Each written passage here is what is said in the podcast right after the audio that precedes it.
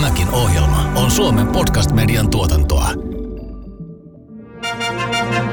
Yleisurheilupodcast. Yleisurheilupodcast. Tervetuloa Turkuun Paavo Nurmen kotikaupunkiin nauttimaan maan ykköskisasta Paavo Nurmi Gamesista jokimaisemaan luonnonkaunille stadionille.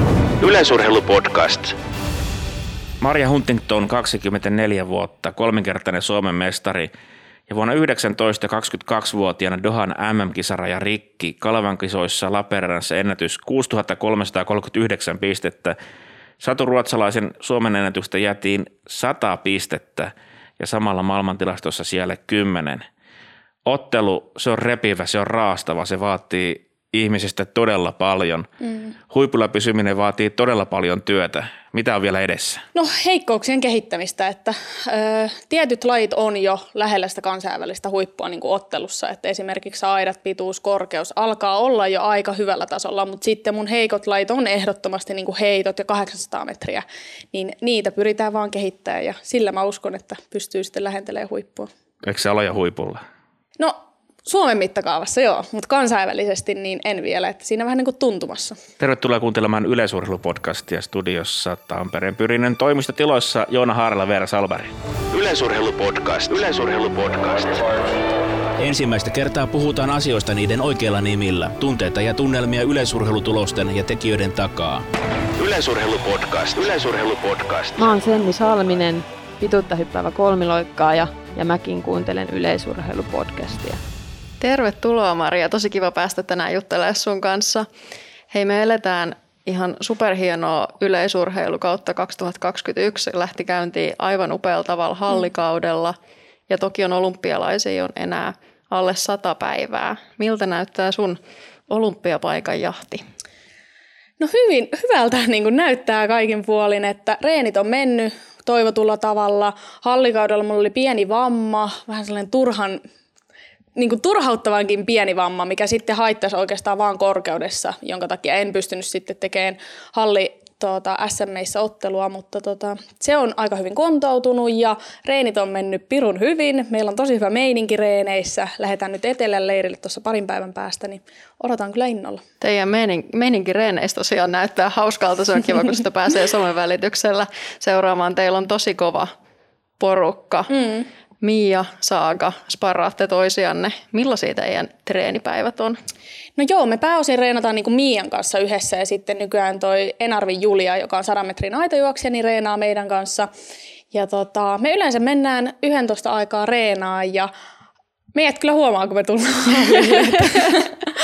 Naurua riittää, juttua riittää. Me käydään yleensä kaikki meidän niin kuin henkilökohtaisetkin asiat läpi siinä alkuverkalla ja oikeasti niin kuin yritetään luoda sellaista hyvää fiilistä reeneihin. Ja meille se on niin kuin tosi tärkeää, että meillä on hauskaa reeneissä, siellä saa höpötellä. Totta kai me keskitytään asiaan, mutta se on se meidän sosiaalinen paikka niin kuin päivässä, missä me nähdään meidän kaikki niin kuin ihmiset.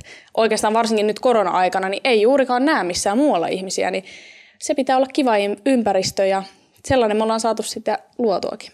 Sun oma seura Tampereen pyrintö, se on niin kuin iso perhe. Se on aika harvinaista, että nykyään on tämmöisiä seuroja, yhdistyksiä, niin kuin missä jengi on todella hyviä ystäviä keskenään. Että siellä käydään mm. vaan urheilemassa, vaan niin kuin eletään ja ollaan.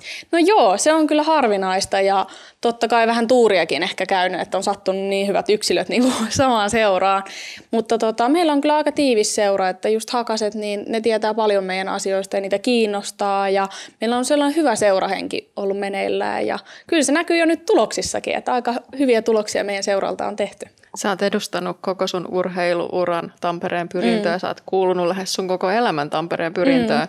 Sä oot yleisurheilu tosi nuoresta. Miten joo. se yleisurheilu aikana on valikoitu? No joo, mulla on siis ö, kaksoissisko ja kaksi pikkuveljeä ja silloin nuorempana oltiin silleen, että me tykättiin tosi paljon liikkua ja oikeastaan vasta yhdeksänvuotiaana mentiin sitten vähän niin kuin seuratoimintaa. Mutta sitä aikaisemmin me liikuttiin paljon pihapiirissä ja sitten jossain vaiheessa oltiin tälleen, että juoksu kyllä kulkee aika hyvin ja oltiin aika nopeita ja just ketteriä, niin haluttiin mennä käymään niin kuin hippokisoissa ja siitä se oikeastaan lähti, että noista viikkohippokisoista niin innostuttiin sitten lajista ja oikeastaan meidän koko konkkaronkka sitten lähti yleisurheiluun mukaan ja Tampereen pyrinnössä. Ja mun äiti tuli myös valmentaa, niin me oltiin kaikki illat hallilla tai ratinassa pyörimässä sitten. Onko sun äidillä urheilutaustaa siis? No joo, silläkin on urheilutaustaa ja meidän suvussa on myös niinku yleisurheilutaustaa ollut, niin oli sellainen niin kuin mielenkiinto jo tähän lajiin, mutta meillä oli selkeästi silleen, että me saatiin valita, että mitä me haluttiin tehdä, että ei missään nimessä niin kuin pakotettu vaan yleisurheilu. Että mä oon harrastanut esimerkiksi paljon muitakin lajeja, muun muassa esimerkiksi koripalloa, lentopalloa, suunnistusta, uimahyppyä, sitten tiettäkö, ihan laidasta laitaan. Uimahyppyä? Joo, siis ihan siis tämäkin on sellainen vähän random, kun mähän on niin kankea kuin olleen voi, että uimahyppy ei ehkä ollut ihan mun laji, mutta siellä me oltiin mun kaksoissiskon kanssa, varmaan vuosi taidettiin käydä siellä reenaamassa ja kokeiltiin vähän kaikkea. No onko siitä ollut mitään hyötyä yleisurheiluun sitä uimahypystä? Telinevoimistelusta kuulemaan paljon hyötyä, mutta Niin. uimahyppy? No varmaan siitä jotain on ollut. En nyt hirveästi sitä enää muista, mutta varmasti on ollut kyllä siitä, että on tehnyt monipuolisesti ainakin niin kuin monia eri lajeja. Ja mä oon tykännyt aina sellaisesta joukkuehengestä ja sitten myöskin niin kuin taidosta. Että mulle esim. koskaan ei ole napannut se, että musta olisi vaan tullut vaikka pikajuoksia, vaan mä oon tykännyt, että, tai sen takia on just valinnut vaikka ottelunkin, että siinä on sitä haastetta myöskin taidon puolesta ja siksi mä tykkäsin paljon pelata esim. koripalloa aika pitkälle, koska siinä oli sitä muutakin haastetta kuin vaan ne fyysiset ominaisuudet. Anna mä arvaan, sun seura oli Tampereen pyrintöä. Ei ollut. Ei ollut. Ei ollut. Ei itse asiassa ollut. Itse asiassa, no siinä oli vähän sellainen, että harrastusmaksut oli aika paljon edullisemmat niin kuin tuolla Kangasalan puolella. Me asuttiin siinä rajalla ja lyhyet matkat harjoituksiin, niin sen takia mentiin sinne.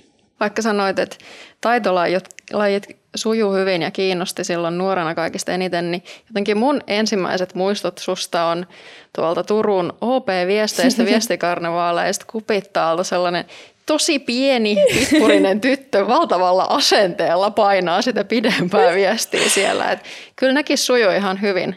No joo, mutta pakko sanoa, että siis pidemmät matkat ei ole koskaan ollut mulle sellainen herkkuaihe tai sille, että kyllä mä aina olen jännittänyt niin paljon niin kuin kaikkia 600 metrin juoksuja tai vaikka niitä OP-viestin pitkiä viestejä, että, että mä oon ollut niissä ihan hyvä, mutta kyllä on monta päivää ennen niitä mietitty ja jännitetty.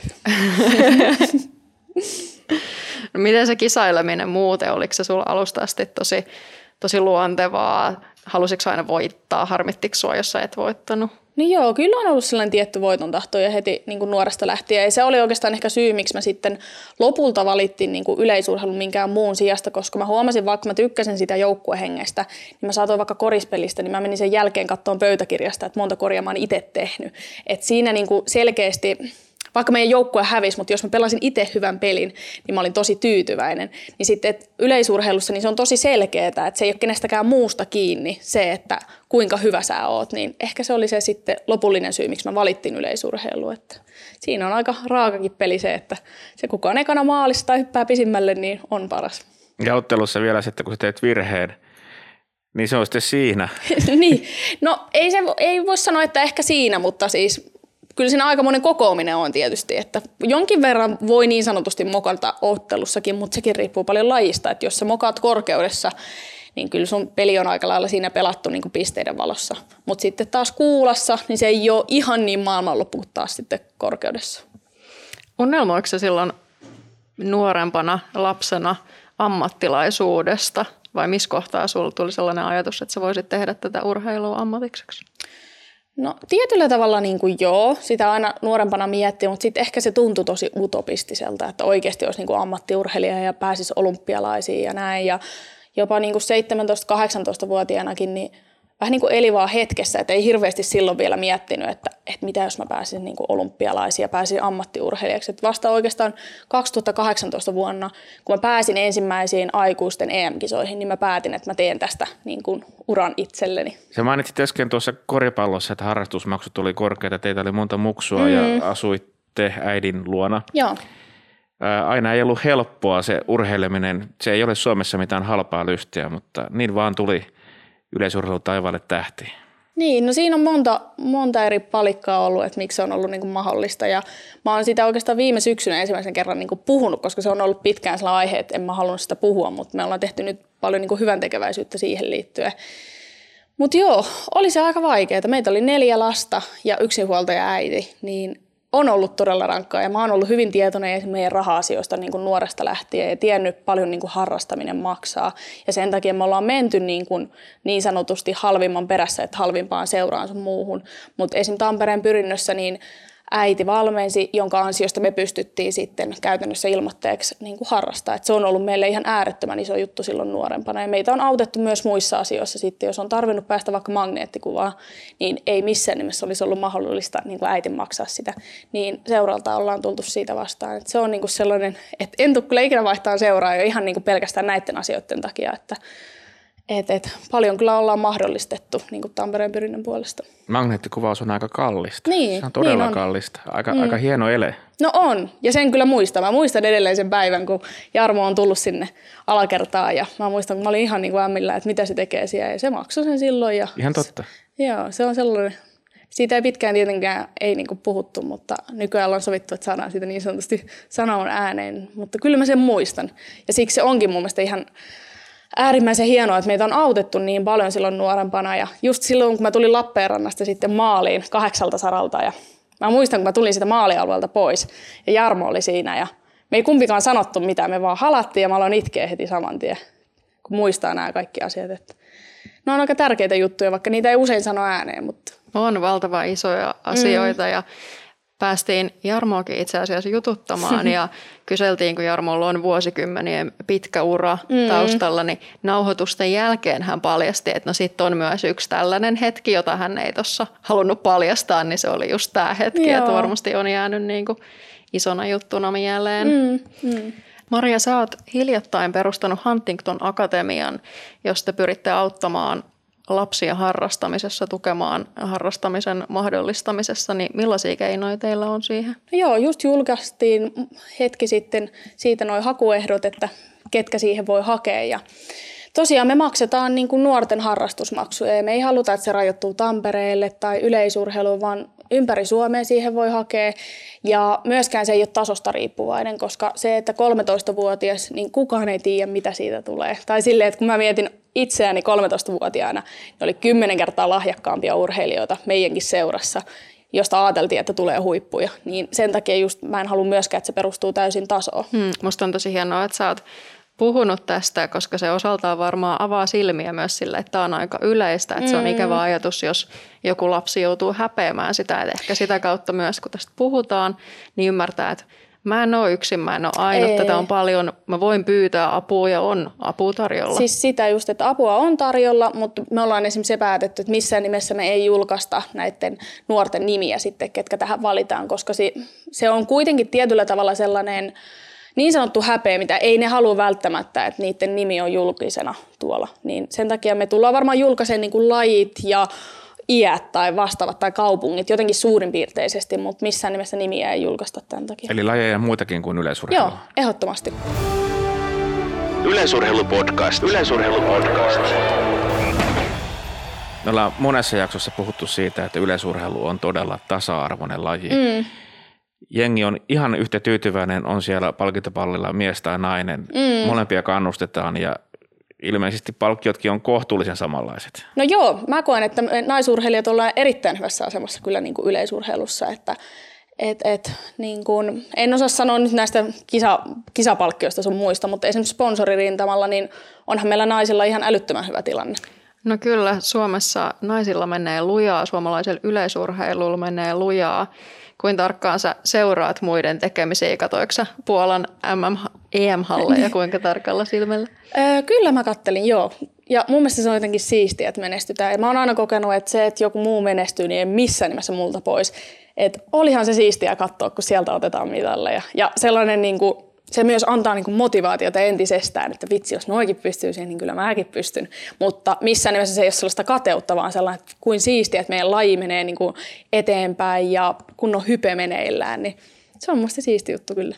Seuraatteko te muuten paljon urheilua teidän kotitaloudessa? Eikö sun puoliso Riku ole Joo. myös urheilutaustainen jääkiekon puolelta? Oliko Joo, näin? joo, seurataan kyllä paljon urheilua. Että, no, suoraan että meillä pyörii kaikki illat SM-liiga. Siihen mä en ole, niinku- siitä mä en ole vielä innostunut, mutta sitä seurataan paljon. Formulaa seurataan, hiihtoa. Kyllä me, me ollaan niinku urheiluihmisiä. Tykätään tosi paljon seurata ja käydä paikan päälläkin. Ja se on kyllä sellainen, mikä on meidän vähän sellainen yhteinen harrastuskin. Rikun sukunimi on Duffa.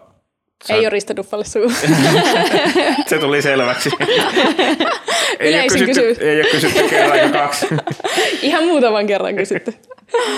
No miten, sä oot kertonut, että nuorempana sä ehdit elää vähän muunlaistakin mm. elämää kuin urheiluelämää. Sä oot ollut myös töissä erilaisissa työpaikoissa, eikö sä aika nuorena mennyt kesätöihin mm. ja aika pitkään teit erilaisia töitä urheilun ohessakin. Joo, se on ollut just pienestä lähtien selvää, niin kuin tuossa aikaisemmin kerroin, että meillä on ollut tiukkaa rahasta nuorempana, kun äiti on ollut yksi huoltaja, niin mä oon ymmärtänyt rahan arvon. Ja mä oon ymmärtänyt sen, että jos mä haluan vaikka lähteä etelän leirille, niin kyllä mun pitää itse tehdä myös töitä siihen eteen. Et mä muistan, kun me ollaan lähdetty etelän leirille, niin mä oon niitä ilmaisjakeluposteja, tiettekö, pistänyt aamuisin siellä menee. Ja mulla on mun kaksossiskon kanssa tehty silleen, että mä yleensä niitä niin kuin lajittelin ja hän jakoi ne ja kuudelta aamulla on saattanut ennen koulupäivää herätä tekemään niitä. Ja mä oon tehnyt, tiettäkö, ihan laidasta laitaan jotain siivoushommia, puhelinmyyjänä mä olin pitkään, äh, urheilukouluohjaajana. Kesäsin mä oon ollut koulussa tällainen, miksi niitä kutsutaan, tällainen niin, kuin, niin sanottu lastenvahti, mikä vetää sitten kanssa vähän jotain liikuntaa siellä. Ja paljon on tehnyt niin kuin ihan kaikenlaista. Puhelinmyyjän ammatti vaatii aika paljon pokeria ja ennen kaikkea paksua nahkaa. Mm. Oliko urheilusta siinä mitään apua vai oliko se ihan oma maailmansa?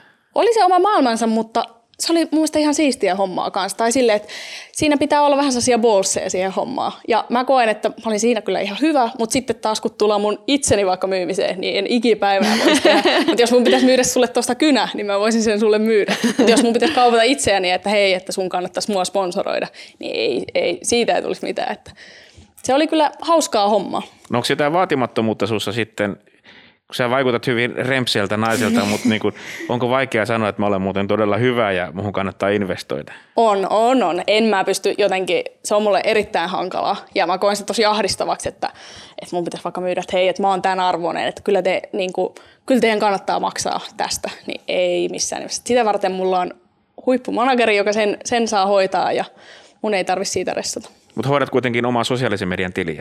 Joo, paljon on myöskin toi Toivon Noora on siinä niin mukana apuna, mutta siis pääosin teen totta kai itse, mutta ehkä yhteistyöpostauksen kanssa niin hän auttaa enemmän.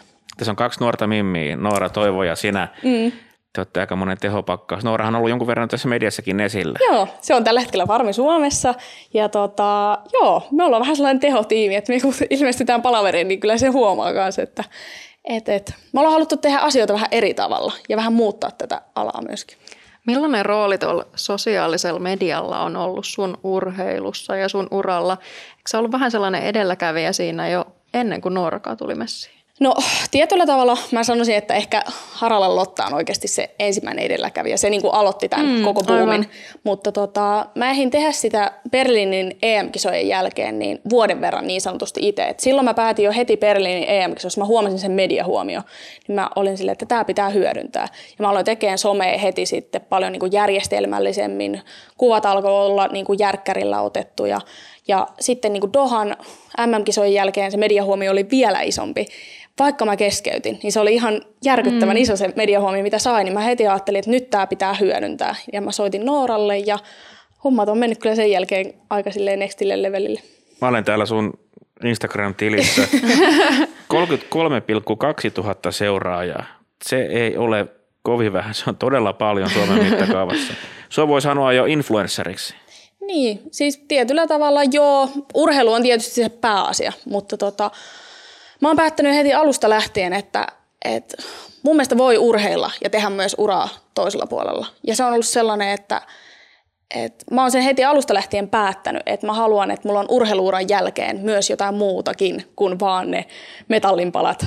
Että, et, et. Se, että koko ajan se muuttuu se tapa, millä sitä tekee, mutta, mutta siihen pyritään, että olisi jotain muutakin sitten uran jälkeen, mistä ja jatkaa. Sä oot paljon myös puhunut siitä, että sä haluat, että sun urheileminen ei ole suoraan kiinnittynyt siihen, että millainen kausi sulla on, millaisia mm. tuloksia sulla on, vaan että se talous pyörii muutenkin, niin se sosiaalinen media taitaa olla aika hyvä kulmakivi siinä. No siis todellakin. Mä väitän, että se on helpompi mennä urheileen, kun mä tiedän, että, että ihan sama mikä mun tulos on, niin mun yksikään kumppani ei lähde mun viereltä sen takia. Että se ei ole tulosriippuvaista se, että mikä mun niin kun, taloudellinen tilanne seuraavana vuonna on. Ja kun sä sanot sen noin, niin onhan se aika raju ajatella joku urheilija, kun sä oot muutenkin siinä kaikista kovimmassa paikassa. Mm. Että jos sulla on vielä sellainen lisäpelko, että jos mä en nyt huomenna onnistu, niin ensi vuonna on sitten muuten aika tarkkaa noiden mm. eurojen kanssa. No sitä just, että sitä ei tarvi, tarvi sit pelätä ja se ehkä me haluttaisiin just Nooran kanssa muuttaa sitä sellaista ajatusmaailmaa, että yleisurheilussa helposti ajatellaan, että pitää niin kuin rypeä kurjuudessa ja niin kuin yleisurheilijat on aina köyhiä, ei voi tehdä uraa, kun taas kaikissa muissa lajeissa, esimerkiksi tenniksessä, jääkiekossa, näissä, niin sehän on ihan normaali juttu, että kun se nouset tietylle tasolle, niin myöskin taloudellinen tilanne on aika hyvä, niin miksei me edes voida tehdä sitä samaa. Sosiaalinen media tuo yli 30 000 seuraajaa tarkoittaa sitä, että sulla tulee inboxiin mm. henkilökohtaisesti, jos jonkinlaista viestiä. Mm. Miten sä niitä käsittelet? No jos rehellisiä ollaan, niin aika vähän mä vastailen. Mä vastailen sellaisiin järkeviin viesteihin, aina kaikkien nuorien viesteihin pyrin vastaa, mutta ei tietenkään, niin kuin, ei voi vastata jokaiseen reagointiin sun muuhun. Ja se on ehkä sellainen yleinen harhakäsitys, mikä monilla on sitten, jotka ei ole niinkään ehkä sosiaalisessa mediassa, että mä oon niin kuin kahdeksan tuntia päivässä Instagramissa. Mun Instagramin se paikallaoloaika, mikä keskiarvo on, niin on tuntipäivässä. Niin ei se loppupeleissä ole hirveästi siihen nähden, että mä teen kuitenkin mun niin sanotut työjutut, vähän päivittelen, saatan vähän katsoa muiden päivityksiä. Et se on aika pieni aika mun mielestä päivästä käyttää tuohon. Siellä on myös niitä ala-arvoisia viestejä, mutta jos mä nyt oon oikein ymmärtänyt, sä oot oppinut elämään niiden kanssa. No joo, ja yllättävän vähän niitä on tullut pakko myöntää. Et ei ole mitenkään hirveätä määrää kyllä saanut itse vielä sitä kokea. Et sen mä kyllä tiedostan, että mitä enemmän on julkisuudessa, mitä pidempään on julkisuudessa, niin niitä myös tulee. Mutta se on sellainen varjopuoli, mutta tota, ja varsinkin kun haluaa antaa itsestään vähän enemmän niin kuin medialle, että ei ole niin sanotusti vaan seinäruusu, niin kyllähän niitä tulee. Kaikki ei susta tykkää, mutta sitten ei tykkää. Mä oon seurannut sua tietysti pitkään Instagramin puolella ja sua on tosi kiva seurata. Sulla on tosi kiva tili. Ja vaikuttaa siltä, että sä elät sellaista tosi harmonista ja tasapainoista elämää sillä tavalla, jos ajattelee, että sä oot vasta 24-vuotias, mm. sulla on puoliso, mm. koira, te käytte mökillä, sä oot Joo. puhunut sun sijoitusasunnostakin, mm. niin – Miten sä oot päätynyt tähän pisteeseen, kun sä oot kertonut, että joskus nuorempana tuntuu, että oli aika paljon kaikkea. Sä oot käynyt töissä, sä oot nähnyt kavereita, oli mm. vaikea löytää sitä balanssia. Niin miten sä oot löytänyt tämän hyvän tasapainon? No kyllähän Rikulla on tosi iso merkitys siinä. Et mä tapasin Rikun kolme ja puoli vuotta sitten, niin se on ihan, ei oikeastaan voi eh, niin kuin kehua häntä tarpeeksi siitä, että kuinka paljon se on vaikuttanut mun ajatusmaailmaan ja Mä muistan, kun se sanoi mulle silloin, kun me tavattiin syksyllä ja katsoi mun touhua siinä pari kuukautta. Se oli vaan, että jos sä niinku pyrit huipulle, niin ethän sen pääse tuolla touhulla mihinkään. Ja se on, Suoraa puhetta. Joo, no ne ketkä Rikun tuntee, niin hyvin suorapuheinen ihminen. Mutta siitä mä niinku nimenomaan tykkäänkin, että mulle sanotaan suoraan. Ja se niinku herätti mut silloin siitä, että oikeasti mun pitää muuttaa sitä, mitä tapahtuu kenttien ulkopuolella. Et sehän on kaikista tärkeää, miten sä nukut, syöt sun muuta. Ja heti seuraavalla hallikaudella se tuotti jo tulosta. Sitten tuli jo 2018 kesä, niin kuin Berliinin kesä, mä paransin monella sadalla pisteellä ennätystä. Sitten taas seuraava kesä ennätys parani. Niin se vaan niin kuin ruokki sitä entisestään, että niin kuin halusi tehdä kaikkeensa niin kuin urheilun eteen. Mutta sekin on just sellainen, että monilla on siitä eri käsitys, että joku kokee, että tekee kaikkensa urheilun eteen on se, että sä et käy mökillä, sä et näe paljon kavereita, sä et tee mitään muuta kuin urheilit ja käyt kotona ja mutta mä oon kokenut, että se ei toimi mulle, pitää olla jotain muuta. Et me käydään paljon mökillä, me nähdään paljon kavereita. Mulla on sitä kaikkea muutakin elämää, vähän niin kuin toi bisnespuoli, kaikki muu. Mutta se on sellainen sopiva tasapaino niin kuin reenien välillä. Nyt menen vähän asioiden edelle, mutta joskus tuo urheiluura loppuu. Mm. Sä oot nyt täyspäiväinen urheilija. Mm. Nyt kuulostaa, että sussa olisi aina niin kuin manageriksi, juontajaksi, opettajaksi jopa. Vai oletko miettinyt sitä, että kun sä pystyt hallitsemaan aika monta asiaa jo mm. tällä hetkellä ja urheilemaan täysipainoisesti, että mitä sitten joskus tapahtuu? No ehdottomasti. Kyllä mulla on tosi selkeä suunnitelma, että, että mitä mä pystyn uran jälkeen tekemään. Mä rakennan sitä tälläkin hetkellä, että mä just vaihoin esim. osakeyhtiömuotoon mun yrityksen, niin sitä mä alan tällä hetkellä rakentaa nyt siihen muotoon, että kun mun ura loppuu, niin mä pystyisin sitä mahdollisesti sitten jatkaa sen parissa. Mitä se yhtiö tekee sitten? Luultavasti kiinteistösijoittamista, että se on sellainen intohimo mulle ja mun miehelle, että, että toivottavasti sitä. Yleisurheilupodcast. Yleisurheilupodcast. Paavo Nurmi Games sai alkuunsa 1957. 64 vuotta sitten, kun Nurmen seura Turun Urheiluliitto lahjoitti juoksijalegendalle nimikkokisan 60-vuotislahjaksi. Yleisurheilupodcast. No puhutaanko sun mielestä riittävästi siitä, että mitä se urheilijan elämä tarkoittaa, tuossa kun sanoit, että sul sopii tämä sun malli. Mm. Ja muistan kuulleeni vaikka uh, Anni Vuohioen suusta sellaisen, että moni kokee, että hän tekee liikaa ollakseen huippuurheilija, mm. lääkäri, insinööri, opintoja, vaikka mitä, mutta että hänelle ei toimi se, että hän vaan reenais, olisi paikallaan, palautuisi. Mm. Tuntuuko susta, että urheilijat asetetaan liian monesti sellaiseen malliin, että tätä on hyvä urheilijan elämä? Siis aivan todellakin. Siis se on mun mielestä ihan niin kuin naurettavaa, että se urheilijalla ei saisi olla mitään muuta kuin, niin kuin reenit. Että sun ei, sä et saisi käydä missään muualla. Onhan se ihan niin kuin hullua, kun miettii, että meillä on niin kuin kahdesta neljään tuntia reeniä päivässä – niin siinä on vaikka kuinka monta tuntia muuta aikaa tehdä. Totta kai pitää palautua ja nukkua hyvin, mutta kyllä siinä jää aikaa muuhun. Mutta tässä tullaan myös siihen, että joillekin taas se sopii. Jotkut on sen tyylisiä, että niille sopii vaan se, että ne käy reeneissä ja kotona ja eteläleirillä ja se on siinä. Mutta sitten on mun tyylisiä, vaikka Annin tyylisiä, jotka mielellään tekee kaikkea muuta ja se oikeastaan sopii paljon paremmin, että on paljon meneillään ja totta kai välillä on vähän ressaantunut, mutta ehdottomasti tämä sopii ainakin mulle paremmin, mutta siitä on kyllä jonkin verran saanut palautetta, että mulle ollaan, että kun se tekee niin paljon somea ja on sitä sun tätä, mutta ne, ei ehkä, ne ihmiset ei niinku ymmärrä, että se on mulle se optimaalisin tapa.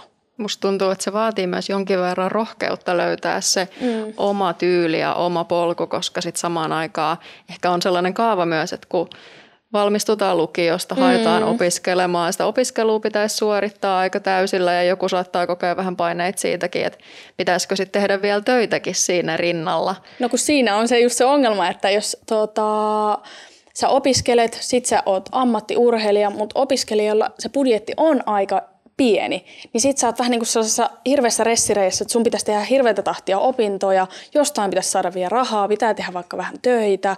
Se on aikamoinen niin kuin paletti, sit, mitä pitää hallita. Ja totta kai on itselläkin, on mullakin monta eri juttua, mitä pitää hallita, mutta siinä tulee aika monen paine sitten siitä, että kun niitä opintojakin pitää tehdä hirveätä tahtia. Ja sitten jos on vähänkään rahahuolia, niin mun mielestä rahahuolet on yksi ehkä ressaavin tekijä, että jos sun pitää miettiä kaupan kassalla koko ajan, että pystynkö mä nyt ostamaan tämän jauhelihapaketin vai otanko mä tuon sikanauduta niin kuin jauhelihan, nauden jauhelihan sijaan, niin se on aika ressaavaa, että et, et. sellaiset tietyt niin kuin kaavat on mun mielestä selkeästi niin kuin yleisurheilussa, miten ajatellaan, että asioiden pitäisi mennä ja mä haluan ainakin tehdä eri tavalla.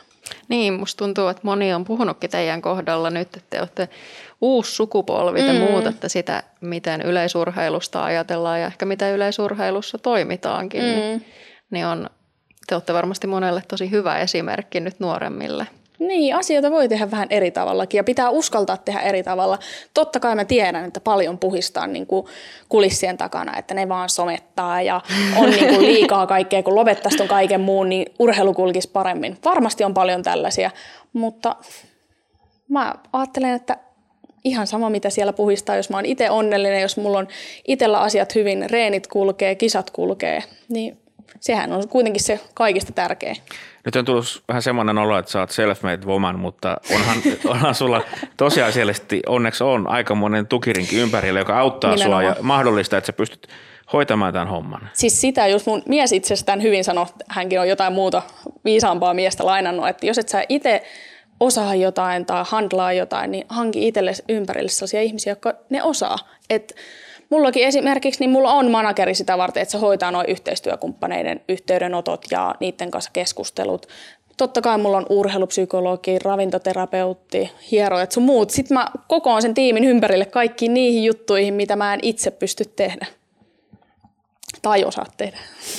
No sulla on ollut pitkään sama valmentaja Matti Liimatainen vai onko Matti ollut ihan alusta asti sun valmentaja? Ei ihan alusta lähtien. Silloin yhdeksänvuotiaana, kymmenenvuotiaana kun mä aloitin, niin mun äiti tuli siihen ryhmään ja siinä oli toinen ryhmävalmentaja silloin ja tota, tota, Matti tuli, olisiko mä olin 13, niin se tuli siihen niin kuin ryhmään valmentaa. Ja sitä kautta sitten mä ja tällainen Landströmin Jessi, niin mentiin Matin ryhmään 15-vuotiaana. Ja siitä lähtien mä oon siellä ollut. Siis sanoiko äidille, että nyt mä lähden tästä pois vai, vai miten se meni, meni kuin nätisti?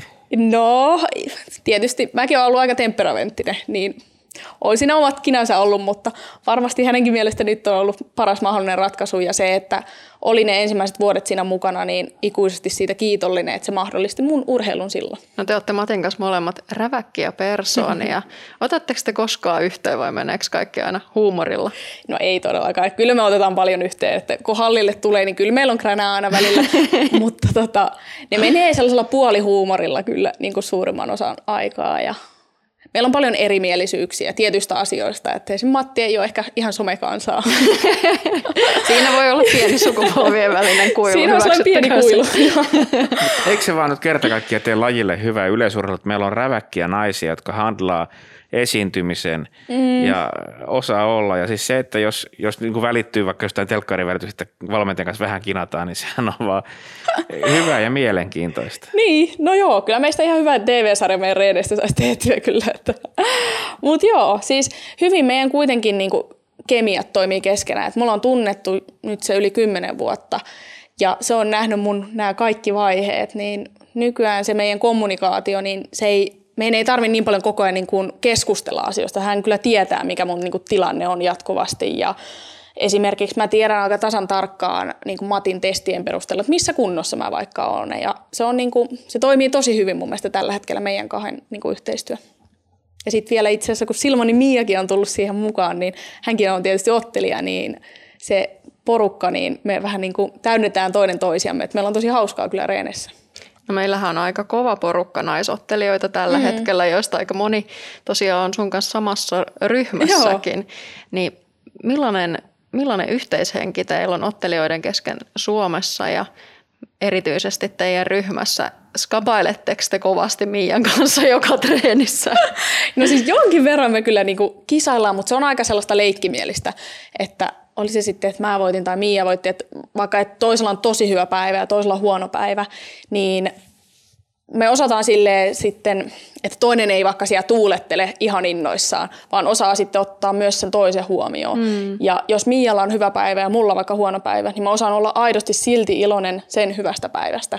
Ja mun ehdoton unelma ensi vuodelle esimerkiksi olisi se, että me molemmat rikottaisiin Suomen ennätys. Se olisi mun mielestä niin kuin kaikista hienointa ikinä, että me molemmat mentäisiin yli Suomen ennätykseen. Sulla on kaksoiskansalaisuus. Kuinka pitkä matka sinne Iso-Britannian ennätykseen? No sinne on kyllä herranen aika. Nehän on 6900, kun on Johnson Thompson nyt otellut, niin se on kyllä aikamoinen. No, eikö siinäkin ole tavoittelemista? No juu, siihen saisi kyllä aikamoisen lottoottelun tehdä. Keskitytään nyt tähän Suomen ennätykseen ihan ensiksi. Sehän on aika sun ulottuvilla hyvinkin. Mm. Sä kerroit, että Matin kanssa te testaatte tarkkaan ja tiedät aika tarkkaan, mm. millaisessa kunnossa sä oot. Niin miten sä vertaisit sun kuntoon nyt kahden vuoden takaisin? Millaisin odotuksiin sä lähet sun ensimmäiseen otteluun? Kyllä mä oon selkeästi eellä, vaikka itse sanonkin näin, niin on selkeästi paremmassa kunnossa esimerkiksi nyt tässä huhtikuun puolessa välissä kuin kaksi vuotta sitten tai vuosi sitten. Mutta ottelussa on vähän se, että esimerkiksi viime vuonnakin niin mä olin paremmassa kunnossa kuin sitä edellisenä vuonna. Ja mulla oli selkeästi mahdollisuus tehdä Suomen ennätys, mutta mä en onnistunut siinä ottelussa. Mm.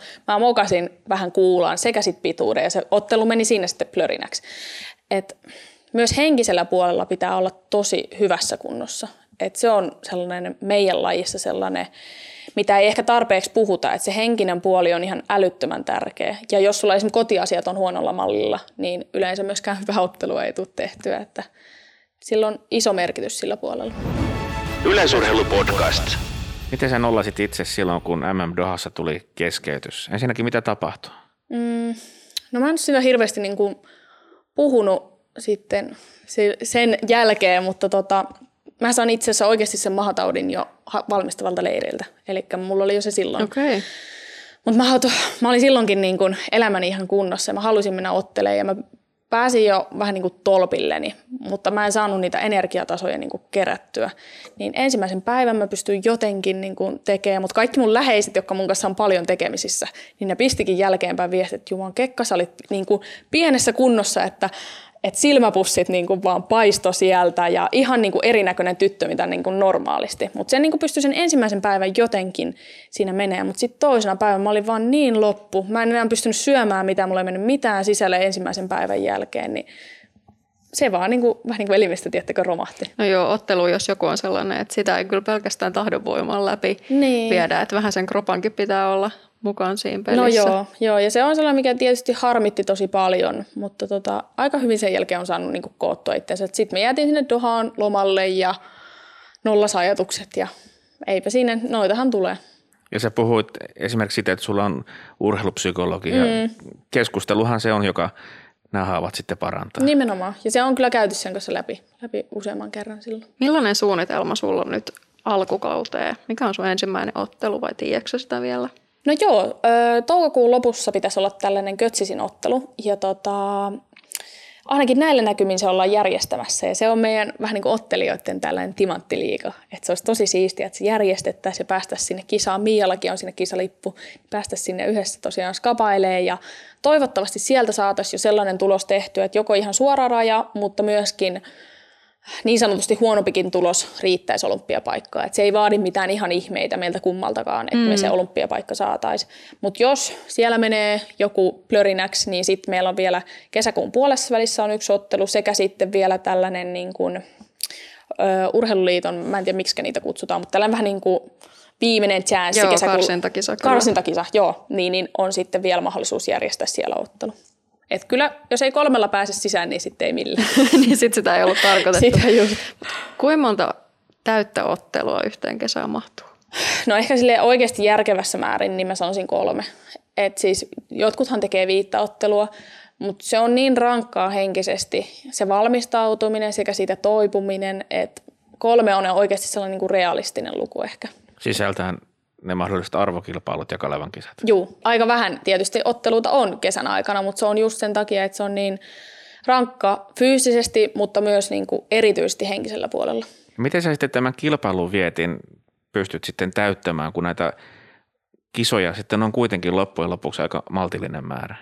No niitä ottaa koko, koko niin kuin talven. Et kyllä se, kyllä se sillä niin kuin niillä otteluilla täyttyy ja sittenhän me tehdään paljon ö, yksittäisiä lajeja. Et esimerkiksi nyt Paavo Nurmi Gameseen, niin mä ajattelin tulla hyppään pituutta. Et se on niin kuin, selkeästi me tehdään paljon niin kuin yksittäisiä lajeja. Joo, sullahan sujuu viime kesänäkin pituus mm. oikein mallikkaasti siellä. Mutta sulla taitaa sitten olla loppukauden kohokohta koti Kalevan kisat täällä Tampereella. Joo, joo. Täällä on Kalevan kisat ja mun mielestä jotenkin sika siistiä, että ne on täällä. Toivottavasti pääsee katsojia paikalle. Mä uskon, että niistä tulee kyllä tosi mageet kisat. Sä et kyllä talkoolaiseksi pääse. en taida kerätä, tai toivottavasti en kerkeä olympialaisista. Tampereen Ratina Stadion, sehän on ihan mielettömän upea On, paikka. on. Minkälainen paikka se on urheilla? Se on kyllä nopea rata, kuuma, siellä ne ei tuule niin paljon, niin se on sellainen vähän jopa, niin kuin, jos on vähän huonompi sää, vaikka 15 astetta, mutta silti paistaa aurinko, niin se tuntuu yli 20 asteiselta. Että se Ihan on se, totta. Joo, se on vähän sellainen erikoinen ominaisuus siihen, että se on tosi niin kuin lämmin, se, jotenkin se rata hohkaa sitä lämpöä. Mutta tota, odotan kyllä niin innolla, pääsee kaikki kaverit ja perhe ja kaikki kattoon kisoja ja muutenkin se, että jos päästäisiin vihdoin niin takaisin normaaliin. Yleisurheilupodcast. Yleisurheilupodcast. Paavo Nurmi juoksi Suomen maailmankartalle. Nurmen viisi olympiakultamitalia Pariisin kisoissa eivät unohdu. 1500 ja 5000 metriä tunnin sisään. Kaksi kultamitalia. Yleisurheilupodcast. No Maria, sä oot kertonut, että sun sosiaalinen media on kanava myös sulle tärkeille asioille. Mm. Sä haluat ottaa kantaa. Me ollaan puhuttukin sun taustoista ja miten sä vähävarasten lasten harrastusmahdollisuuksia haluat tukea. Sä oot myös paljon puhunut urheilijoiden kokemista ulkonäköpaineista. Mm. Millaisia avauksia sun mielestä tässä tarvittaisiin, että me mentäisiin eteenpäin siinä keskustelussa? Ja siitä on mun mielestä onneksi alettu puhuun entistä enemmän, mutta kyllähän me ollaan vielä niin kuin kaukana siitä, että mitä, se, mitä sen pitäisi olla. Että itse asiassa just mun manageri Noora, niin mitä se oli, 2013 se taisi ensimmäisen kerran tehdä se isomman avauksen, mikä sitten levisi niin kuin medioihin. Ja tuntuu, että me ei olla menty siitä oikeasti vielä yhtään eteenpäin. Et tässä on hirveästi vielä niin kuin asioita, mitä pitäisi tapahtua ja Siinä on tietysti se, että se on myös urheilijoista itsestään lähtöisin vähän se, että me luodaan sitä painetta itsellemme. Mutta jos sä meet sinne katsomoon ja kuuntelet vähän niitä juttuja, niin kyllä sieltä usein vaan kuuluu se, että hitsi kun toi saisi muutaman kilon otettua pois, niin tulos paranisi. Ja se on. Kyllä varmasti, kun menette katsomaan, niin varmasti se kuuluu sieltä jostain. Ja se on mun mielestä niin kuin raivostuttavaa, koska monelle se optimaalinen paino ei ole aina se sellainen nolla rasvaprosentti tai sellainen, että sä näytät ihan niin kuin revityltä. Niin se on jotenkin ihan hullua ajatella, että että monet urheilijat äh, pistää itsensä niin kuin pienempään kuntoon vaan sen takia, että ne näyttää hyvältä kisa-asussa. Et periaatteessa tulos kärsii sen takia, että näytetään hyvältä kisa-asussa. Ja periaatteessahan tuo keskustelu pyörii lähes aina naisurheilijoiden ympärillä, mm. että se on kummallista, miten biologiaa ei ehkä tässä ole huomioitu, että mies- no. ja naisvartalo on vaan vähän eri tavalla rakennettu. On, mutta siinä tullaan myös siihen, että miehillä on koko kisaasu. Niillä on pitkät paidat, niillä on pitkät sortsit. Naisilla niin on yleensä niin kuin sortsi, alaosa ja toppi. Et nythän esim. mäkin kisasin muutaman kisan viime vuonna tällä koko uima-asulla, niin mä muistan kuinka jotenkin ihanaa se oli, että ei tarvi niinku miettiä, että miltä maha näyttää. Vaikka mä en koe, että mä hirveästi sitä mietin, mutta on se jollain tavalla niinku alitajunnassa tai silleen. Ja se on niinku tosi vaikea aihe, koska me kuitenkin ollaan sellaisessa lajissa, missä painovoimasuhteella on merkitystä. Niin se, että sulla on vaikka se 5 kilo ylimääräistä, niin se voi vaikuttaa kyllä tulokseen. Mutta useimmiten, kun näette tuo kentällä jonkun urheilijan, niin kyllä se on hyvässä kunnossa. Se on aika optimaalisessa painossa, mutta helposti sitä katsotaan, jos se on vähän vaikka leveämpi lantioinen tai jotenkin sellainen romuluisempi, että vitsi, kyllä pitäisi ottaa vielä painoa pois. Vaikka se olisi sen oikeasti sellainen optimaalinen paino millä se pystyy tehdä kaikista kovinta tulosta, millä pitäisi olla vaan merkitystä. Ja monestihan se keskustelu pyörii just siinä painon pudottamisessa, kun mm. sitten taas tuosta asiastahan pitäisi pystyä puhumaan sillä mm. tavalla neutraalisti. Sehän on normaalia, että se syöminen vaikuttaa. Sun pitää syödä riittävästi, mm. sun pitää syödä oikein. Onko sul siitä jotain vinkkejä, ja miten te olette sun oma valmentajan kanssa käynyt näitä keskusteluja? Miten nuorten urheilijoiden kanssa sun mielestä pitäisi tästä aiheesta keskustella? No mun mielestä se kulma siihen pitäisi olla ehdottomasti se, että söisi riittävästi. Se on niin kuin isoin ongelma se, että aletaan niin kuin pihistää ruuasta. Ja se on vähän hankala aihe, koska monesti 17, 18, 19-vuotiaana, niin kuin itsellekin kävi silleen, että painoa vaan tulee. Se on niin kuin normaalia, kun sä naisistut.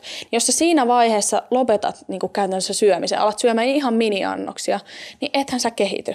Mutta sitten sulle ensimmäisenä aletaan sanoa sitä, että no kun ottaisit painoa pois, niin tulosta alkaisi tapahtua. Et mun vinkki olisi nimenomaan se, että ehdottomasti syö mieluummin liikaa kuin liian vähän. Et pyrkiä niin kun unohtamaan ne muiden mielipiteet ja ne ulkonäköpaineet ja keskittyä siihen niin tuloksen tekemiseen. Et se on se kaikista tärkein.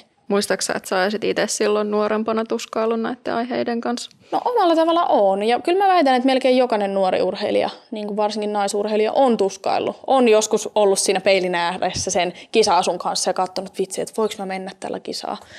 Et se on jollain tavalla niin kuin normaalia, luonnollista, mutta liikaa sille annetaan painoarvoa, että miltä se peilikuva näyttää, vaikka oikeasti pitäisi katsoa, mikä se tulos on. Ja yleensä se myös menee silleen, että että ainakin omalta kohdalta on huomannut, että mitä pienemmässä kunnossa mä oon, niin sitä henkisesti vähän niin kuin tota, hankalampaa mulla on. Tai silleen, että mun on helpompi pitää mun mieli kasassa silloin, kun mä oon vähän isommassa kunnossa. Ja se on varmasti ihan niin kuin joku osaisi ravintoterapeuttisen selittääkin, että miksi se menee niin. Mutta onhan se ihan niin kuin luonnollista. Sä hyvin kypsästi pystyt analysoimaan mennyttä ja pystyt analysoimaan jopa tulevaa. Mutta jos nyt palattaisiin vaikka 15-vuotiaaseen sinuun, niin minkälaisen vinkin kuiskaisit hänen korvaansa? Niin, en mä tiedä oikein.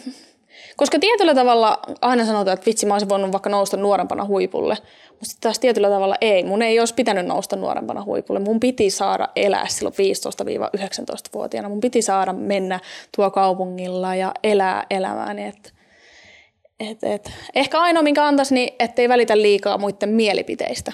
Mutta juurikaan en haluaisi, että se 15-vuotias Maria tekisi asioita eri tavalla. Onko sulla joku suuri unelma tai päätähtäin, jota kohti sä sun uralla meet? Mm, no mä sanoisin, että mulla on monta päätähteä. Mulla on ehdottomasti se, että mä joskus vielä haluaisin ottaa arvokisamitallin. Että se on sellainen ehdoton tavoite. Mutta sitten myöskin mä haluan saada lapsia. Mä haluan, että me ollaan tosi onnellisia perheenä. Mä haluan, että mä oon taloudellisesti sellaisessa tilanteessa uran jälkeen, että mun ei tarvitse siitä huolehtia. Että Mulla on niin kuin monta unelmaa. Jokaiselle vähän niin kuin Saralle jotain. No mikä on sun nyt lähin suuri unelma? Meillä on yksi projekti meneillään, mistä mä en voi vielä kertoa, mutta siitä kuulee kesällä sitten ehkä enemmän. Se on yksi iso unelma, mutta urheilullisesti puhuen, niin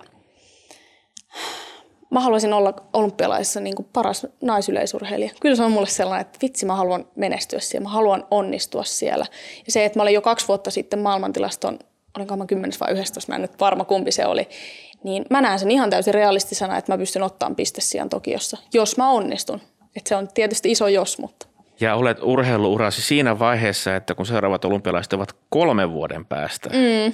niin ei ne olekaan niin kaukana nämä seuraavat kaskapat. Ei ole, ja silloin mä olen nimenomaan aika optimaalisessa iässä. Mä oon silloin 27, niin mä koen, että silloin viimeistään niin voisi olla se aika ottaa se arvokisamitalli, jos kaikki menee hyvin tässä välillä. Että toivotaan, että menee. Lämmin kiitos Maria Huntington.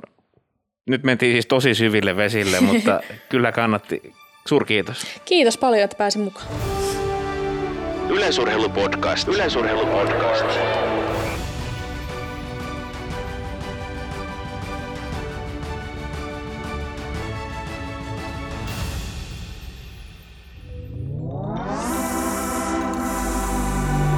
Tämän ohjelman tuotti Suomen Podcast Media. Jos pidit tästä ohjelmasta, muista seurata podcastia Spotifyssa tai arvostele ohjelma Apple Podcastissa, niin muutkin löytävät ohjelman pariin.